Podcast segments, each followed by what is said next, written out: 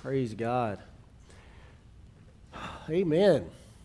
Well, that's how I start every one. That's how I start every day. I hope you do too, in the presence of God. You know, if you don't have time or you miss a day, just get just turn on YouTube while you're getting dressed on your way to work. Something. Just just start out in the presence of God. Such a great way to get the day started. Amen. Praise God. Oh, are you guys awake this morning? Y'all seem awful quiet. I, th- I thought the worship would have woke y'all up a little bit, but y'all still quiet. Can at least I hear somebody say amen to get started? Okay, all right. I, I don't know what you were amening, but just get your vocals going a little bit this morning. Praise God. Well, guys, we're in a series right now uh, called Church Family, and it was going to be too long, but we could have called it Church Family Business uh, we could have called it Church Family Life, just really talking about One Life specifically and our church family here at One Life. And the, I probably should have told you this from the beginning, but the kind of the goal of the series is to answer the question why for a lot of different things that we do in a lot of ways that we are. You know, last week we talked about the why of the student ministry, why we focus on kids and youth. And this week we're going to be talking about a little bit of the church structure and order and sort of culture of the church because every church has a different church culture, right? You just like a business, just like a family, you know, you walk in and you can tell there's a there's a culture about this group of people, about this group of organization. And if you've especially if you've been in church, different churches, you can tell almost immediately when you walk into a church that there's a church culture that was established and is that way. And church cultures are kind of a living organism. You know, they, they change over time as, as people change, as the pastor and the leadership grow and, and get more experience and maturity, and the people and the staff and the ki- and, and all of it just changes. But there's a church culture everywhere you go. One of the because uh, I've worked on a lot of different church staffs and been in church ministry for a long time. And one of the things that I've noticed is when people come from one type of church culture, they don't always have an easy time assimilating into a new and different type of church culture. And so that's important for us if we change churches, which, by the way, we shouldn't really be doing a lot, right? We should get planted where God's called us and, and be there uh, through ups and downs and whatnot. But um, one thing I have seen is that it's important when someone comes into a church that they, they learn and understand the church culture that God's asking them to be a part of, right? And I think a mistake that people make, that I've seen people make, is to come into a new church culture and immediately start trying to change that church culture based on what they've seen, known, and experienced. How many know that's the wrong path? That, that's not a good idea. That's, that's not going to work. Now, the church culture might not fit for every person. In other words, you may come in and you go, well, this, this isn't where God has me to be. And, and then that person, they go in and they find the church where they're supposed to be. Because, you know, I understand that as a pastor that one life's not for everybody. There are a lot of good churches in this city, and I know a lot of the pastors in this city, a lot of really good churches. I pray for those pastors, I pray for those churches, and God uses them. Uh, you know, we've had Pastor Cedric from Global Impact come here and we, we, we both send each other people going, hey, this person's not going to fit here, but I think they would fit great there, and, and vice versa, because we're part of the body of Christ first and foremost, right? And I never have enjoyed, you know, criticizing other churches, but, but more just going, hey, they're different.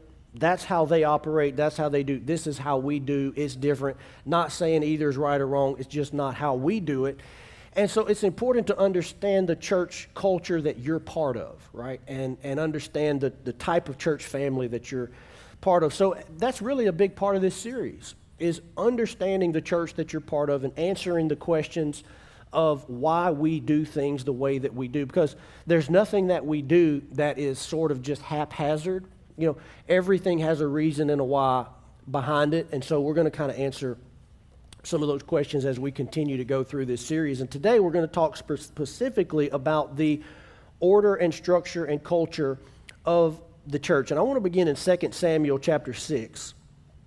And today I'm just going to talk about, um, there are going to be a couple different things. One is sort of our church services and the way our church services are the way that they are, but, but also it's going to get into even the decision making, the way that we make decisions and things like that. so 2 Samuel chapter 6 is where we're going to start. Now, if you have read through the Old Testament, uh, you probably found out a few things about the personality of God. Um, and some things that you may not have known if you all you ever did was go to Sunday school or hear sermons, because a lot of the Old Testament gets skipped over, if you know what I mean. There's just a lot of stuff that you don't preach about because, well, it just almost wouldn't really fit in a, in a sermon per se. That's why you got to read the Bible for yourself. You got to read it cover to cover eventually. You know, you got to you got to get through it. But the Old Testament, if you read it through, you're going to find out a lot of things about the personality of God. Some of those things you may not understand. Some of those things, I mean, I, we read through the Bible in 90 days as a church one time, um, and I think we only had about three people finish, but a lot of people started. But one of the ladies that finished, I remember she came to me crying and she was like, I'm reading things in the Old Testament I just did not know about God. I, I don't understand this. I don't understand. And so we had a great conversation about it. But I find that when people read their Bible through all the way, uh, they find out a lot about things about God that they didn't know. And they find out a lot of things about Christianity that they didn't know. And one of the things that you will find out about God when you read through the Old Testament is you will find out very quickly that He likes things done a certain and particular way. He is very particular about how He wants things done. You can find this out when you go read all the instructions that He gave about how to build the tabernacle, for example, in the book of Exodus. There are whole chapters, chapter after chapter after chapter after chapter, about the measurements of each of the bolts and what the construction of the bolt had to be, and the threads on the tassels, and exactly what each pole was going to be made out of, and its length and its width, and it just goes on and on. It's one of those parts of the Bible where you start nodding off if you're not paying attention. Uh, because it's just extremely detailed. We find out later in Scripture a tremendous revelation in the book of Hebrews that the reason he was so detailed in particular in the building of the tabernacle is because it was actually being modeled after a real tabernacle that's in heaven.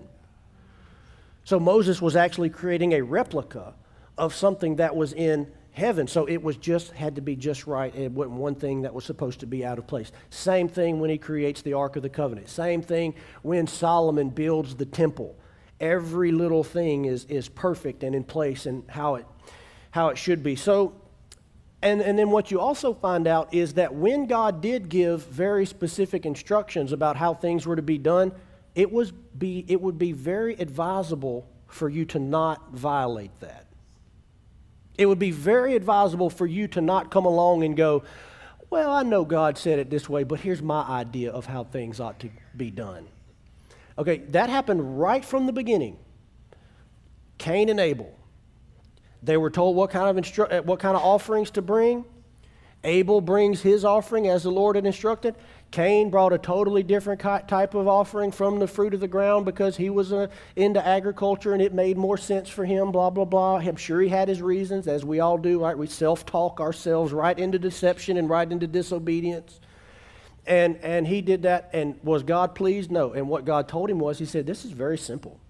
This is very simple, Cain. He said, You know what to do.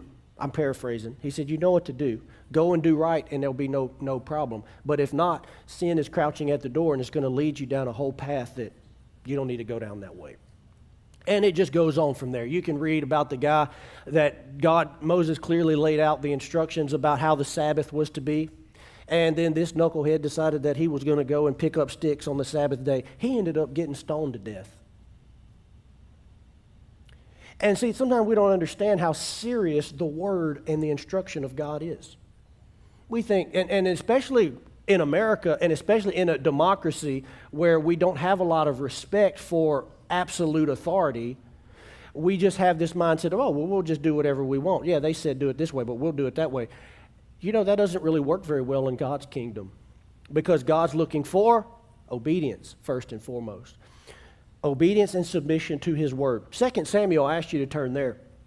Second Samuel chapter 6. Now, what's going on here is the Ark of the Covenant was actually stolen by the Philistines. If you remember the Ark of the Covenant, it carried the presence of God.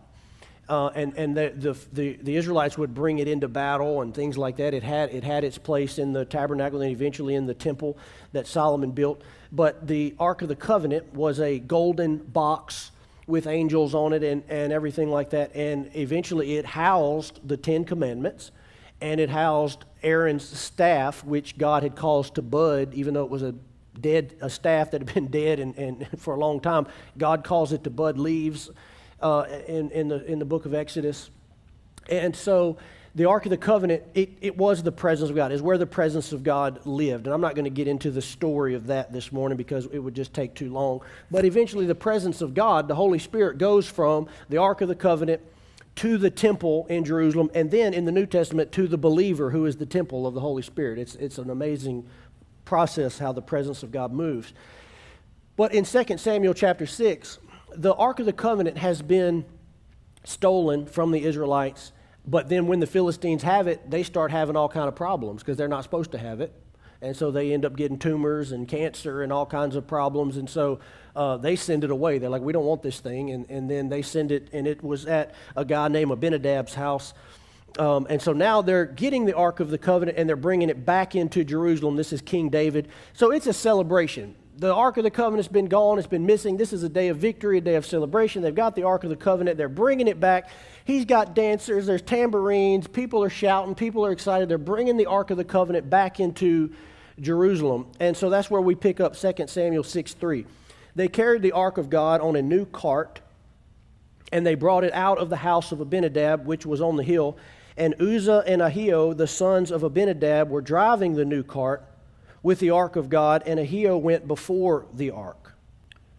Verse 5 And David and all the house of Israel were celebrating before the Lord with songs and lyres and harps and tambourines and castanets. I don't even know what that is. And cymbals. And when they came to the threshing floor of Nacon, Uzzah put out his hand to the ark of God and took hold of it, for the oxen stumbled, and the anger of the Lord was kindled against Uzzah, and God struck him down there because of his error, and he died there beside the ark of God. Let's keep reading verse 8. And David was angry. Really, he was angry with God. And David was angry because the Lord had broken out against Uzzah, and that place is called Perez Uzzah to this day. And David was afraid of the Lord that day, and he said, How can the ark of the Lord come to me. So this is an interesting situation, right? They're, they're moving the ark of God. And the issue here is what a lot of people don't realize is that God had laid out specific instructions in the law about how to move the ark. If you go back and read it, I, I didn't want to be too tedious this morning, but I, we could have included that passage. But basically, it, when the ark was created, it was created with golden rings on the side, and there, was a, there were poles that were created and laid with gold that were supposed to remain in those rings, and they would carry it with four people, two on either end of the pole. And that is how the ark of God, anytime it was to be moved, that's how it was to be. Instru- that's how God instructed him that it was to be moved. And it was understood by God that if you were going to move the ark of God, you were supposed to know this and understand this. How many of you know that ignorance of the law is not an excuse? I've tried that one before. Matter of fact, I had a police officer ask us one time, What, did you know what the speed limit was? no, I did not. Doesn't matter. no, ignorance of the law, because if you're going to participate in that activity, you, you better make yourself familiar with the law. So it was presupposed and pre understood that they were going to make themselves familiar with this and that's not what they were doing. Instead of carrying the ark the way God had instructed, they decided to put it on a cart for whatever reason. I know putting it on a cart and having oxen pull it is probably a lot easier than carrying that big thing on, uh, with poles. Did they do it because it was easier? Did they do it because they was ignorant? I don't know. But I can see from David's perspective. Because from David's perspective, I can see why he was angry. Because from David's perspective, this is a day of celebration. Everybody's happy. We're celebrating. We've got tambourines. People are shouting. People are dancing. We're bringing the Ark of the Covenant back in.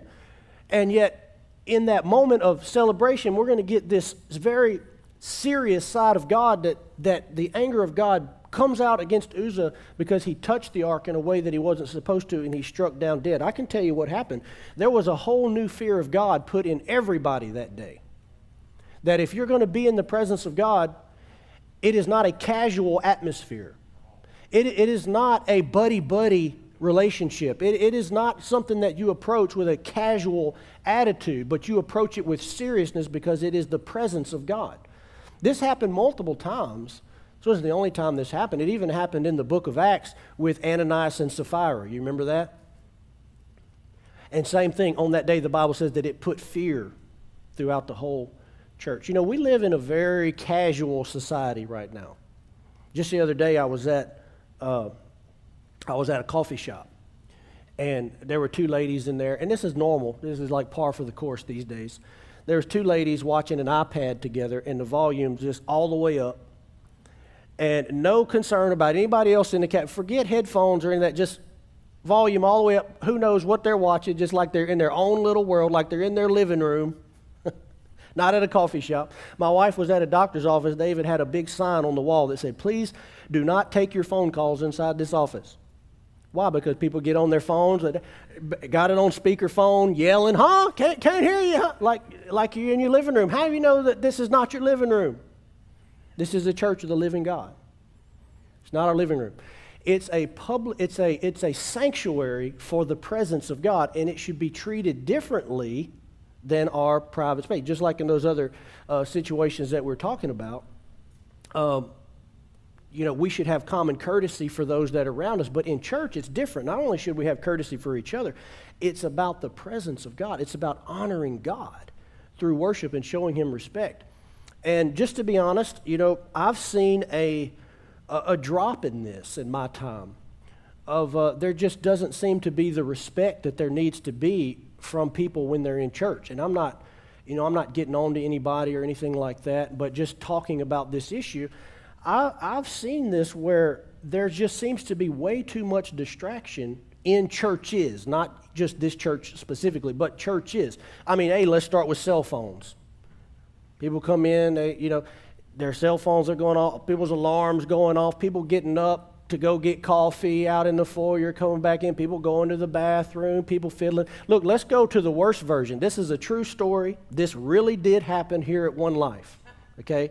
Uh, some people don't believe me when I tell this story. This really did happen.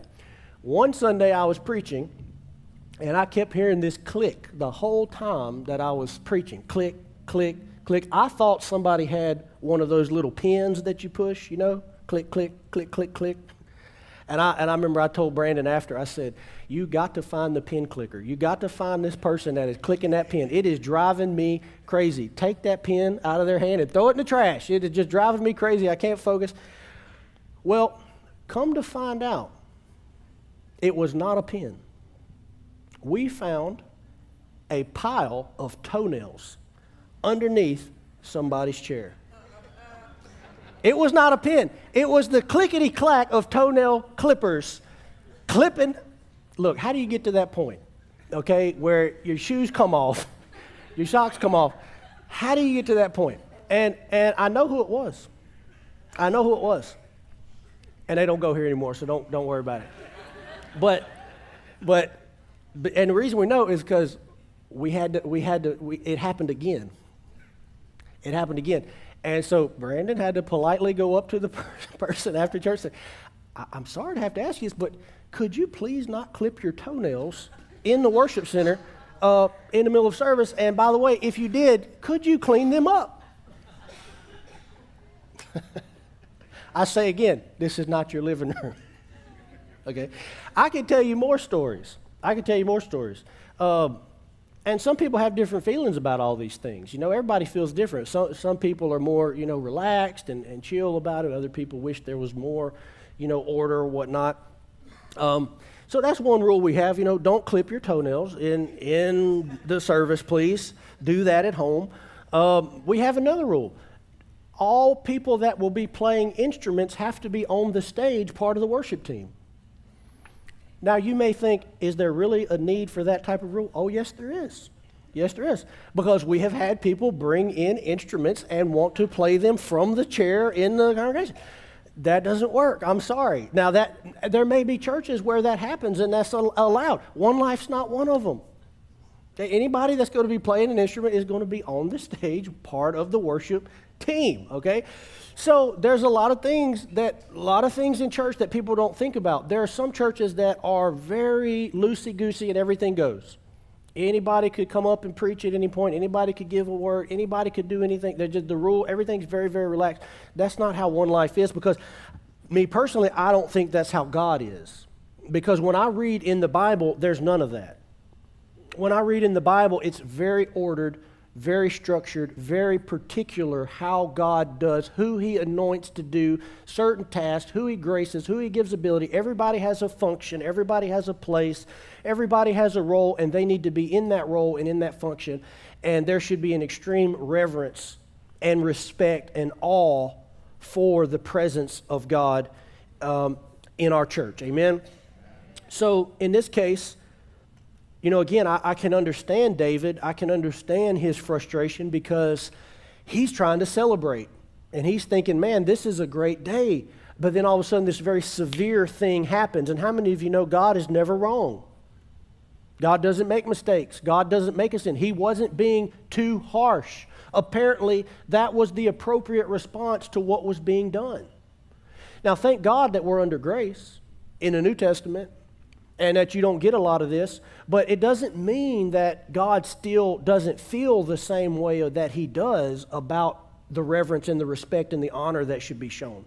Thank God He doesn't, you know, just you know that the presence of God doesn't break out against us and somebody fall dead when we get out of line. But does that mean He doesn't care anymore about it? No, I think He still very much cares, and I think that we should still walk in the presence and reverence of God. Amen. So, yeah, I think we could come up a level in that. I, I think, you know, uh, when we come in service, uh, I think our children should be taught this. You know, I think our children should know and understand when you come to church, there's a certain way that you act. This is not, you don't just come in church and, and run wild and run amok and, and grab the donuts and, and pull, you know, donut flakes all over the place and leave trash behind we should help them understand that this is a place of reverence and respect, and we should, really, all public spaces, they should learn that, but especially the house of God. Amen. So, and I think as adults, when we come in service, I know our attention spans have gotten about this big, uh, uh, you know, over since the age of technology and all of that, uh, and social media and all of that. But our church service is an hour and a half. And I'm sorry to have to say this to adults, but I do think we should use the bathroom before and then after church. And I, and I think if you want coffee, I think you should get it before and after if you want. I don't think that we should be getting up during the worship and the Word of God that we come to, you know, once a week for an hour and a half. I think God deserves that hour and a half of our full, undivided attention. And so, is it a little extra effort? I understand people have to get up. Please don't misunderstand. People have to get up and go to work. There are medical issues that people have. There are families that may be getting called out because their, their kids are in the nursery and they're having an issue and somebody has there's all kinds of reasons that people have to get up. I, I understand it. But I, but with that aside if it's not that i think that there should be a reverence and respect for the church of god and for the service of god and that when the worship is happening we don't need to be disinterested. We need to be engaged honoring God. And when the word is going forth, we need to give it our undivided attention and focus and not be piddling and doing and distracted and moving around. We need to discipline our minds to hear the word of God. Amen. Here's another example Exodus chapter 30, verse 34. Now, this is where God explains to Moses another one of those detailed things. He tells him uh, about the incense that is to be created and how it is to be offered uh, on the incense. And in, in other places, he gives him the exact measurements and how it's to be done. But here, Exodus 30 34, the Lord said to Moses, Take sweet spices, stacte and onycha and galbanum, sweet spices with pure frankincense of each. Uh, there shall be an equal part, and make an incense blended as by the perfumer, seasoned with salt, pure and holy. You shall beat some of it very small and put part of it before the testimony in the tent of meeting where I shall meet with you. It shall be most holy for you. And the incense that you shall make according to its composition, you shall not make for yourselves. It shall be for you holy to the Lord. Whoever makes any like it to use as perfume shall be cut off from the people of God. So here he gives the instructions of this incense that's to be made, and he gives a few little rules with it. He says, number one, you can't use anything else other than this in the act of worship. Number two, you can't substitute anything for it. Like you, you can't run out of galbanum, whatever that is. You can't run down, out of that and go down to the Walmart and pick up, you know, something else. You, it's got to be this specifically. It's got to be this way. And he says you can't use it for yourself. You can't take it home and use it for some other purpose. It's dedicated for this. So fast forward to Leviticus chapter 10, verse 1, and we get this story. Now, Nadab and Abihu, the sons of Aaron, each took his censer and put fire in it and laid incense on it and offered unauthorized fire before the Lord, which he had not commanded them. And fire came out from before the Lord and consumed them, and they died before the Lord. Then Moses said to Aaron, This is what the Lord has said Among those who are near me, I will be sanctified, and before all the people, I will be glorified. And so Aaron held his peace. Now let's look at what's going on with this story. Nadab and Abihu, Aaron's sons, they were part of the Levitical priesthood, and so this was something that they probably did every day. This was something that they did every day. And all of a sudden, they got re- too relaxed with it and they got too common with it. And they did something that dishonored God and they paid the price for it with their life. Now, this is Old Testament. And you may read this and think this is too harsh. That was when we were reading through the Bible in 90 days. That was that poor lady that came to talk to me. She's like, I, I just didn't know God was that, was that harsh. Well, here's the thing uh, it's actually not harsh. That's how we see it, that's how we interpret it because we're so loosey goosey and, and everything. But actually, it's not harsh, it's correct. And what you see in the New Testament is grace instead of judgment and punishment. But it doesn't mean that the correct judgment and punishment is not this. The correct judgment and punishment is this. It's just that God doesn't want us dying. He doesn't want us to walk in punishment and judgment all the time. So He put that judgment and punishment on Jesus so that we wouldn't have to walk in it. But it doesn't make it incorrect, and it doesn't make it that that's not what the judgment and the punishment should be for this type of attitude towards the things of God. Now, praise God for His grace and mercy that we don't, we don't walk in that. But, but because we walk in so much grace and mercy, we have totally relaxed our attitude many times in the church. We have totally relaxed our, our attitude and our approach to the presence and the holiness of God. But I can tell you in heaven, in the presence of God, in the throne room of God where the angels are, there's nobody strolling in with a cup of coffee, you know, talking to their friend, looking at their phone. Guess what? They're on their face, prostrate before God, saying, Holy, holy, holy, holy is God.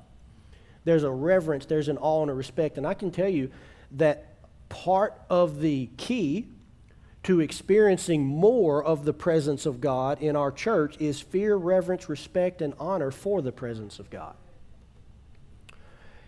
And we've got to lay aside some of our wrong mentalities about that.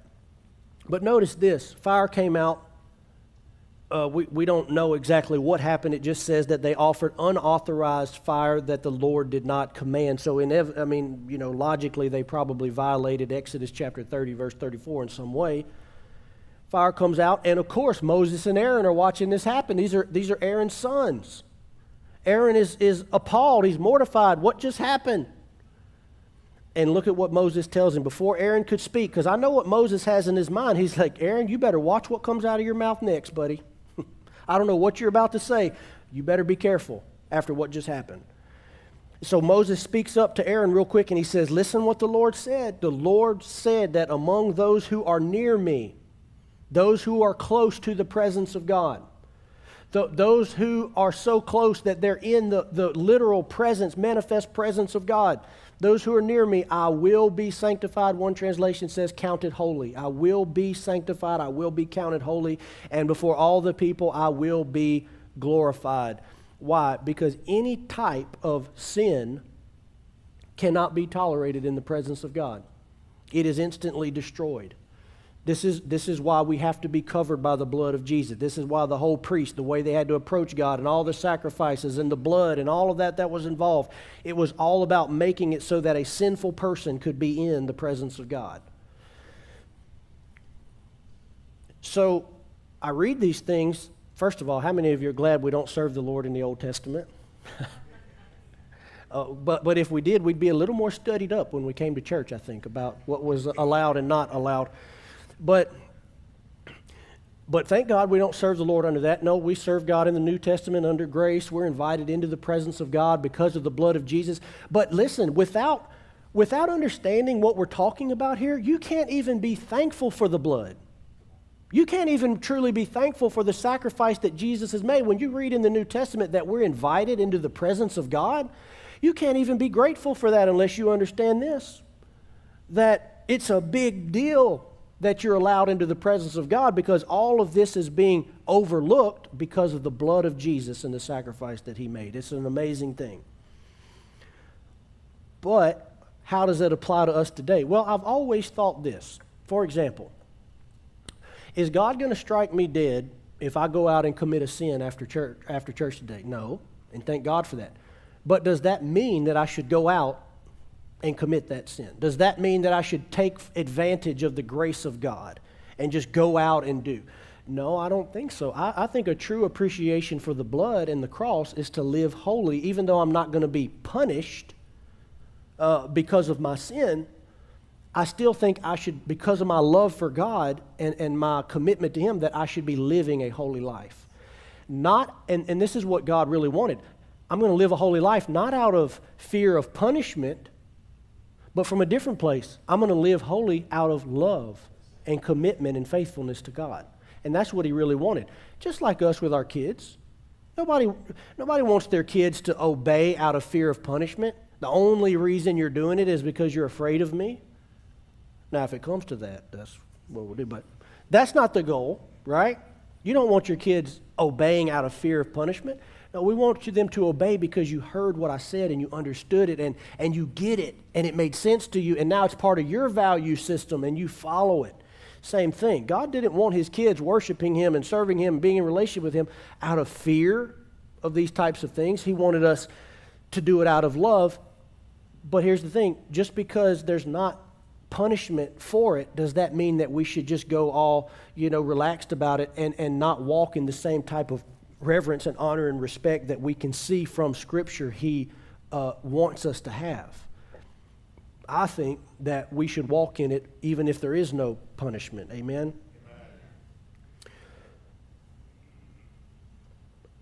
Now, another thing we've got to keep in mind about the church is the church is not about any one person's individual preferences. And this is what I was talking about earlier how we come from different uh, church cultures and backgrounds and things like that. And so some people go, well, this is how, and without realizing it, some people go, oh, well, this is how church is done. No, that's how the church you were part of did it.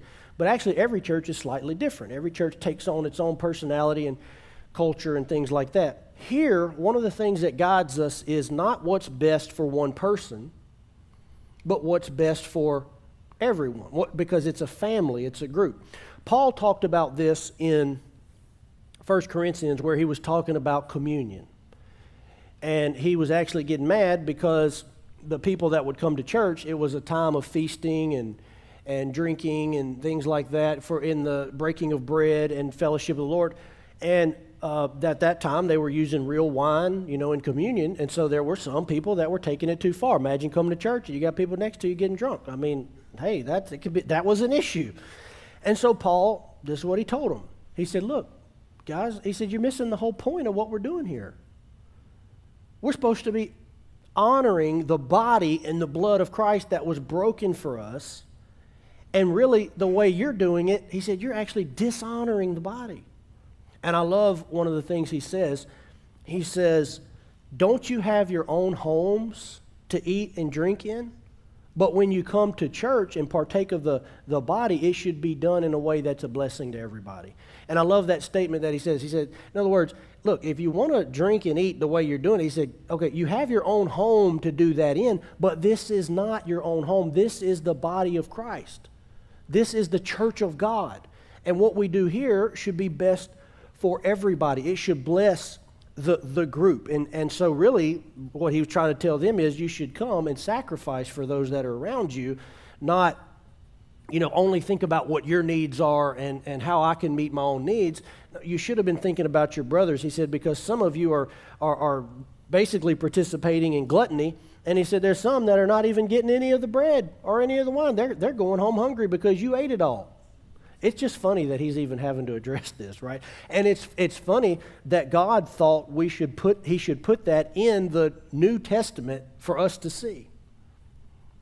Because every word's inspired by God. And he, and he put it there so we could read it and understand. That's not how we're supposed to come to church with that mentality. So let's turn to 1 Corinthians chapter 14.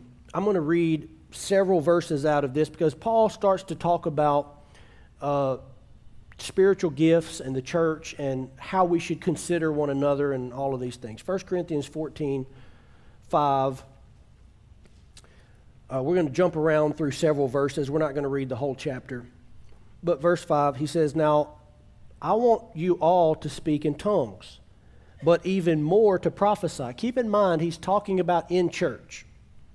Uh, if you read the whole chapter, he's trying to actually correct the Corinthians a little bit and sort of provide some guardrails for them because they were very, they, they, they were very uh, active in spiritual gifts. And those, there were tongues, there was tongues interpretation, there was gifts of healing, there was prophecy. There was a lot of that was happening in this church. And so he's trying to provide some guardrails for it in the church service. Okay, so he says, Now I want you all to speak in tongues. In other words, speaking in tongues is a good thing. All right, I, I want you to do it. But in church, he said even more to prophesy because prophecy is what? It's an inspired utterance. It doesn't just mean, in Scripture, it doesn't just mean telling the future. It's an inspired utterance from God. And he says even more to prophesy. So preaching, in, in a sense, would be prophecy. Anyone who's speaking under the, the power of the Holy Spirit would be prophecy. So he's saying in church, prophecy is more valuable than speaking in tongues. Why? It's simple. Somebody speaking in tongues, he just explained this in uh, verse 2. He said, The one who speaks in tongues, no man understands him. He says, If you're speaking in tongues in church, uh, and he's not talking about like while we're worshiping, things like that. He's just like if, if you're speaking in tongues from with a microphone to the pulpit, you know, to the group or to another person, he says nobody can understand what you're saying. So it doesn't provide any value to the group. So he says, I want you all to speak in tongues, but even more to prophesy because the one who prophesies is greater than the one who speaks in tongues unless someone interprets so that the church may be built up. You see, and there's the issue so that the church may be built up. That's the goal when we come together. And so I can see, you know, of course, what Paul was dealing with, and I know church people, by the way. So I, I know the, the, the kickback here is, well, wait a minute, I got the gift of the Holy Spirit. I can speak in tongues whenever I want. Well, Paul says, no, you need to do what's best for building up the church. Why? Because coming to church is not all about you and your individual preferences. So he said, Yeah, you praise God you have that gift, but it still needs to be done in a way that blesses the church. So he says, in church, an inspired utterance of prophecy is actually better as far as building up. Why? Because everybody can understand what's being said. Verse 11 but if I do not know the meaning of the language, I will be a foreigner to the speaker and the speaker uh, to me. So, with yourself, since you are eager for manifestations of the Spirit, look at this strive to excel in building up the church. Did you know that when you come to church, you should be striving to excel in building up the church? That's the goal.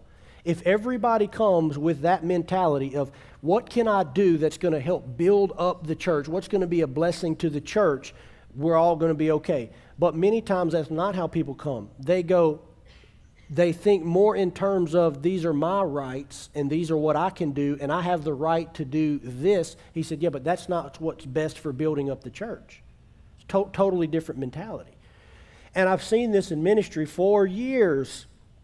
People that get upset because of something that they thought they should be able to do.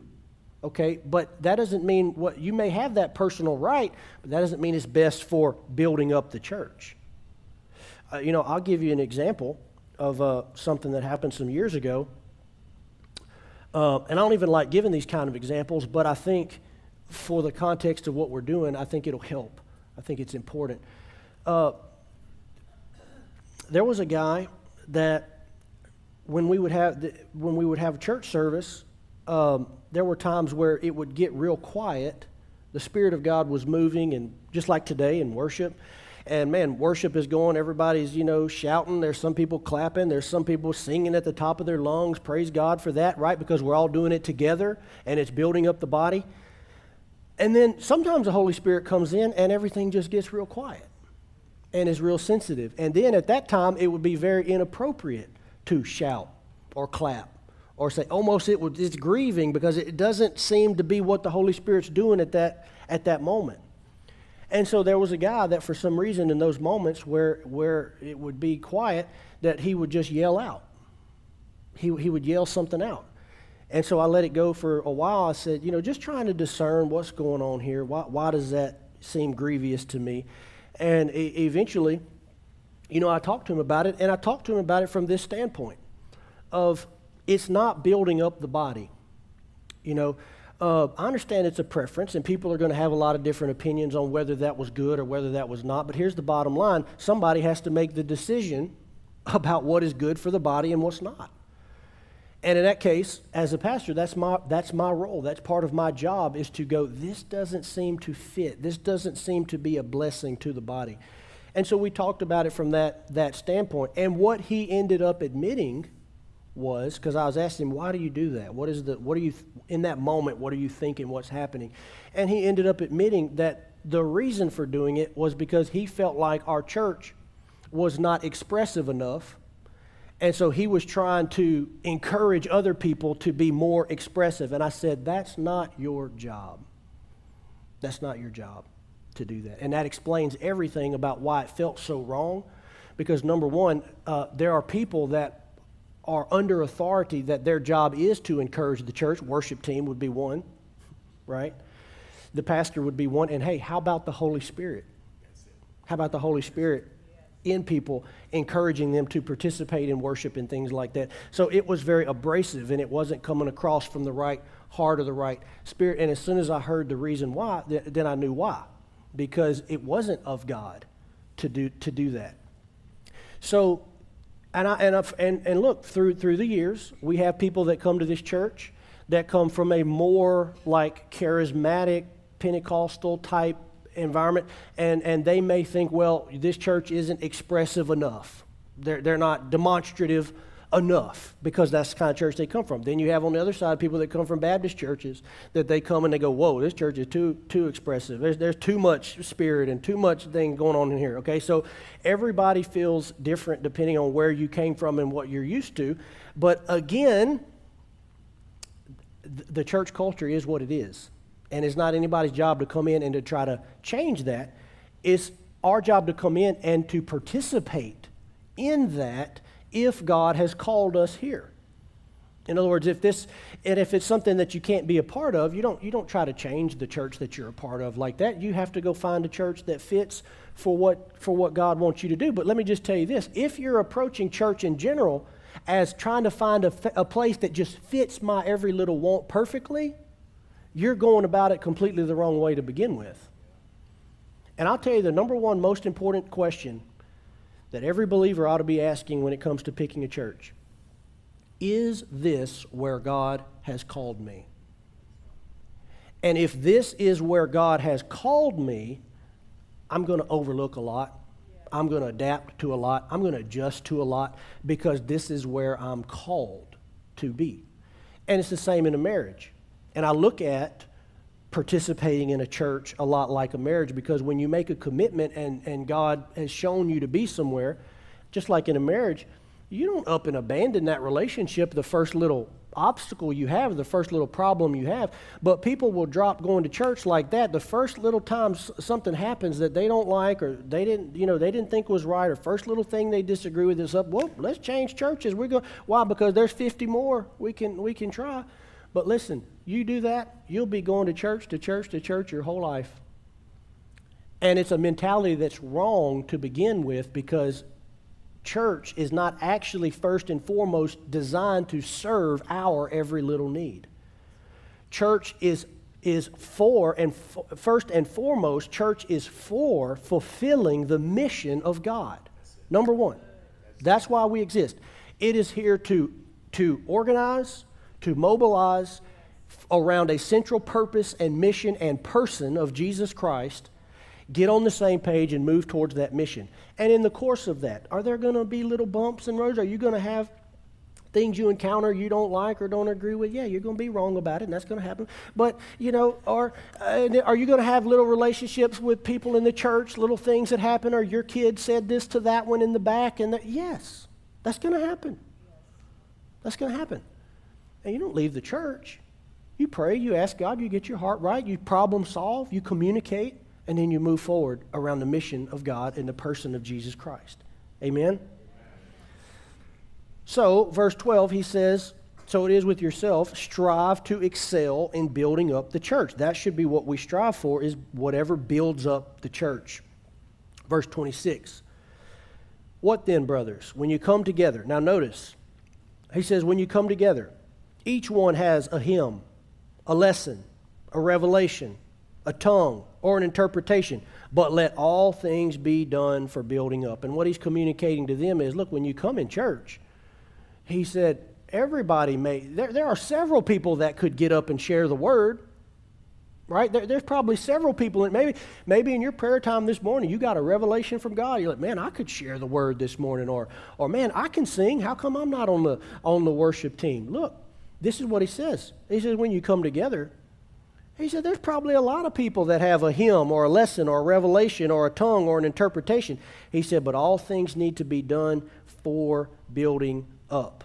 Why? Because the body, there, there may be an outlet and a place for your gift under the, the structure and authority of the church or even outside of the church. But he said, it's not, the church is not a place for your gift to be showcased when it's all about you. That's kind of what he's trying to say. He said, Praise God, you have that gift, and there's a place for it in the body of Christ. But, but if you're coming from the standpoint of, well, I've got this gift and I want to use it, he said, that's the wrong, that's the wrong mentality. Verse 32, and I love this. He said, The spirits of prophets are subject to prophets for God is not a God of confusion, but of peace. Now, this is kind of what, if you read the whole chapter, you understand what he's talking about here. And that would be somebody who gets a, gets a tongue or a prophecy or a word of knowledge, the gift of the Spirit. He's trying to tell them you don't have to just blurt that out. Why? Because the spirit of a prophet is subject to the prophet. That's, that's what he's saying. In other words, you can do things decently and in order. You can hold that. You can wait on that. You don't have to do that right now. And sometimes people will, you know, they get really excited and they think, "Oh, well, I just can't. I just can't help it." I just. He said, "No. The spirit of a, pro- a prophet is subject to the prophet, meaning you're able to control that until God gives you the moment to to do that." Why? He says, "For God is not a God of confusion." In other words, there's not going to be one person speaking up here and then, oh, all of a sudden somebody out here has a word from the Holy Spirit. No, oh, so all of a sudden somebody here. No, God's not a God of confusion. In other words, if, if he's speaking in one place, he can say what he needs to say there. He's not going to just up and um, say something out there uh, that's going to interrupt his own self, if that makes sense. Verse 40, I love this. But all things should be done decently and in order when we come to church all things should be done decently and in order. In other words, there is a specific way that we are to do things in a certain order and in a certain way. Now, what is the balance here? Well, the balance is is that everyone's going to feel slightly different about what that is. Everyone's going to feel slightly different about what is decent and in order. Everyone's going to feel slightly different about how energetic and expressive should the worship be or not be. Everyone's going to feel slightly different about that. And so everyone is going to adjust slightly. In other words, there are some that probably need to participate a little bit more. There are some that may have to dial it back just, just a hair. In other words, to be part of the part of the body and to make sure that what we're doing is building up the body. I can I can tell you um, one of the problems that we can get to because people think, well, you know, I, I want to be very expressive in worship, and that's great, and we want that. But also keep in mind, no matter what we do, we don't want to draw attention to ourselves. That's really the issue. You don't want to draw attention to yourself. You want to draw attention to God and, and bring people's focus to God. And there's such a beauty when the church of Jesus Christ comes in unison and, and, and, has a spirit of unity to all worship and express themselves to God. When everybody gets that right, man, it's beautiful. Isn't it? Isn't it? Some of you have been in worship services where we just seem to really nail that and everybody is just going after God. And it usually happens on more like a prayer night or something like that for some reason because I don't know if it's because we have less people or what, but people are just going after God. And man, the presence of God just comes in that room and it is a beautiful thing. That's where lives really are changed, right there.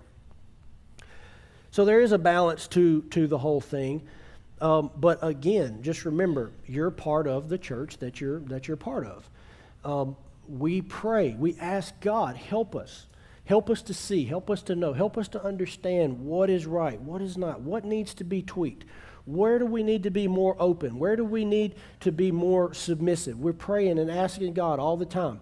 Uh, same thing that Jesus taught the disciples to pray. Not my will, but your will be done. That's, that's what we want. And when we come with that attitude, everybody ends up getting blessed.